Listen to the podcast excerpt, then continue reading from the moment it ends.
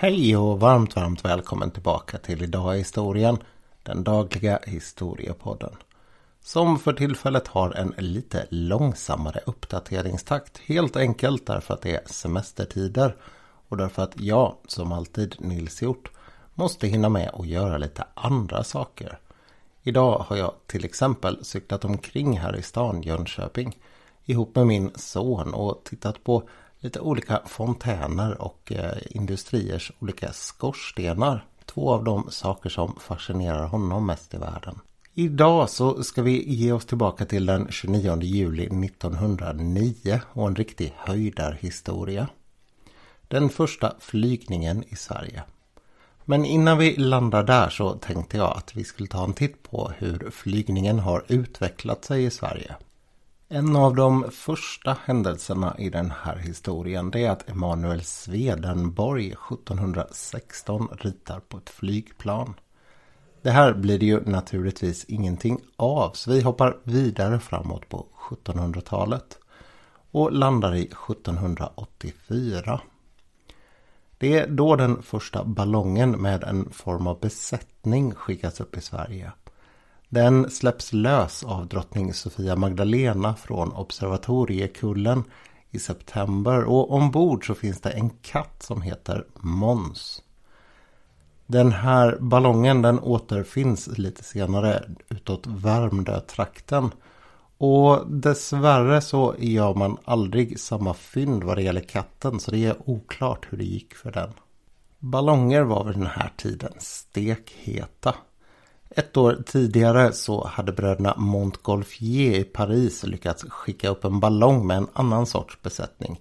Nästan eh, mer udda får jag säga. Den gången så rörde det sig om en anka, en höna och ett får. Och vad jag förstår så verkar det som att man hade de här olika djuren därför att de på olika sätt skulle reagera på den här flygresan. Jag har svårt att tro faktiskt att man lyckades få ut några mer betydelsefulla data ur dem. Men hur som helst så gjorde man det här ute i Versailles inför kungen Ludvig den XVI och hans gemål drottning Marie Antoinette. De här två bröderna de skulle senare lyckas skicka upp den första människan i en ballong. Och de skulle 1783 tror jag faktiskt också det var skicka upp den första kvinnan i ballong. Och den ballongen det var lite svensk koppling till. Den var nämligen döpt efter våran kung Gustav III. Nästa nedslag det blir 1806. Och platsen är faktiskt inte särskilt långt från observatoriekullen. Den här gången så flyger man ballong i Humlegården. Och det är en belgare där som är den första människan som stiger upp ihop med en ballong i Sverige. Resan den är väldigt kort men det är ändå en betydelsefull resa. Sen kan man också passa på att nämna i det här sammanhanget den första riktiga långresan som man försöker sig på med ballong. Nämligen när André skulle flyga till Nordpolen från Spetsbergen ihop med sin ballong. Det var 1897 och det gick ju inget vidare som vi vet. Alla tre i expeditionen de omkom.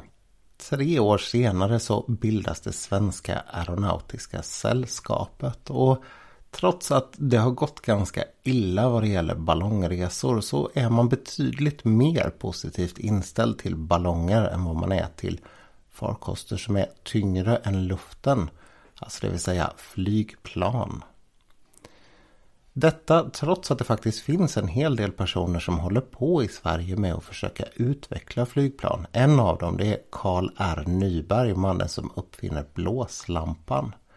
Han tycks ha haft ett flygplan som var ganska bra på gång men motorn den var inget vidare. Det drevs av en ångmaskin. Istället så är det en av medlemmarna i det här svenska aeronautiska sällskapet som ser till att den första flygningen blir av i Sverige. Han heter August Salomon och han kontaktar Folmar Hansen i Danmark. Folmer han har ett Voisin-flygplan som han uppvisningsflyger ihop med en fransman som heter Georges Legagneux. Jag tror det ska uttalas ungefär sådär i varje fall. August han får tag i de här och undrar ifall de är intresserade av att komma upp till Sverige och köra en uppvisning. Man gör ett upplägg där man skulle kunna tjäna lite pengar på det här och intresset är faktiskt väldigt stort. Folmer ihop med några medhjälpare och George de sätter sig på tåget och åker upp till Stockholm. Med sig så har man flygplanet nerpackat i stora lårar. Och man får sen en plats uppe vid eh, A1, alltså artilleriregementet uppe på Drottning Kristinas väg. Passande nog precis där Försvarshögskolan finns idag. Och där R1, den här atomreaktorn som jag pratade om i förra, ett, förra veckan fanns. Lyssna på det avsnittet ifall du inte har hört det för det är faktiskt väldigt intressant om jag får säga det själv. Man skruvar ihop flygplanet där sen och juli börjar ta slut. Det är dock inget vidare väder. Det blåser för mycket för att man ska kunna lyfta och varje dag så går man ut och kikar tidigt på morgonen ifall det är det rätta vädret. Man vill nämligen ganska diskret göra en provflygning innan man gör det här på riktigt. Under tiden så har man satt ut annonser i tidningen och sagt att det här flygplanet det finns på plats i Stockholm. Och man får hemskt gärna komma och titta på det. Då får man betala en krona vilket tycks motsvara ungefär 50 kronor idag för att få komma in i tältet och titta på det. Den här morgonen när de ska ut och flyga, för det är nämligen ganska tidig morgon, det är någonstans mellan halv fyra och fyra så är det inte särskilt mycket folk där. Det finns några journalister på plats. Svenska Dagbladet och Dagens Nyheter är där ihop med Aftonbladet. Dessutom så finns det de här männen som Hansen hade med sig upp för att ta hand om flygplanet. Och några värnpliktiga som har eh, tilldelats dem för att hjälpa till på olika sätt. Ovanpå den här lilla skaran så är det också ett gäng som är på väg hem från krogen. Och de beskrivs i Dagens Nyheter som skådespelare och grosshandlare som är lite brusade. De ska nu få se någonting alldeles historiskt. Och resan den börjar snett emot där Patentverket ligger idag på Valhallavägen. Den här lugna och stjärnklara natten den passar perfekt för en provflygning.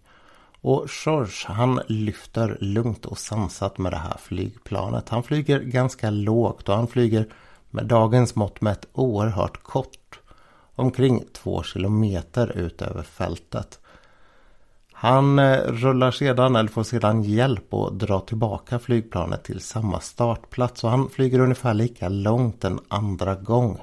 Och landar ungefär där Kaknästornet står idag.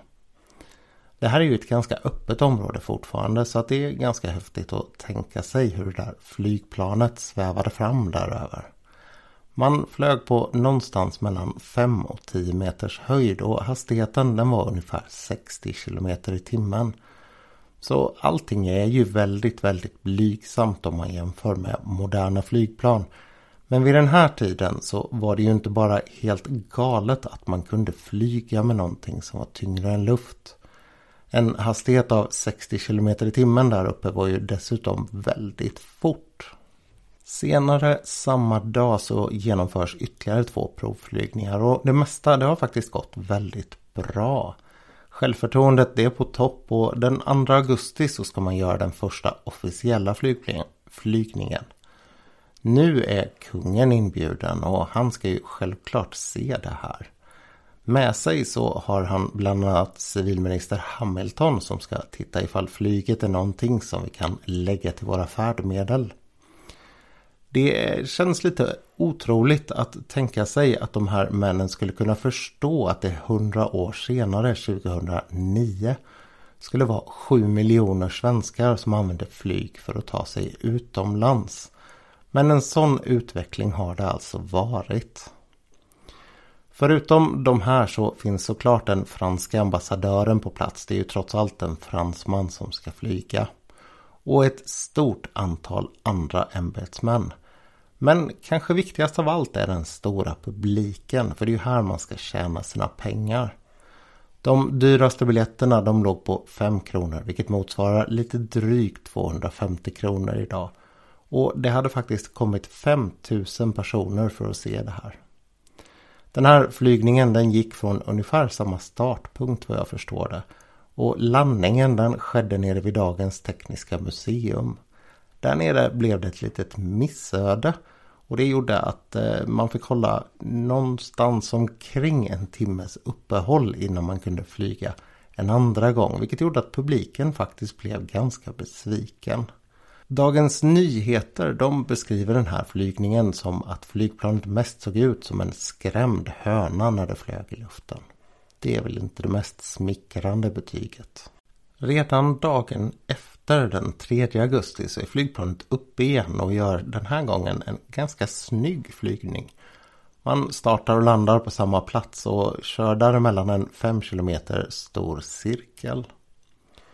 Senare i veckan, det sker alltså flygningar hela tiden, så eh, tar man också med sig den första passageraren ombord. En journalist som vill uppleva hur det är att flyga.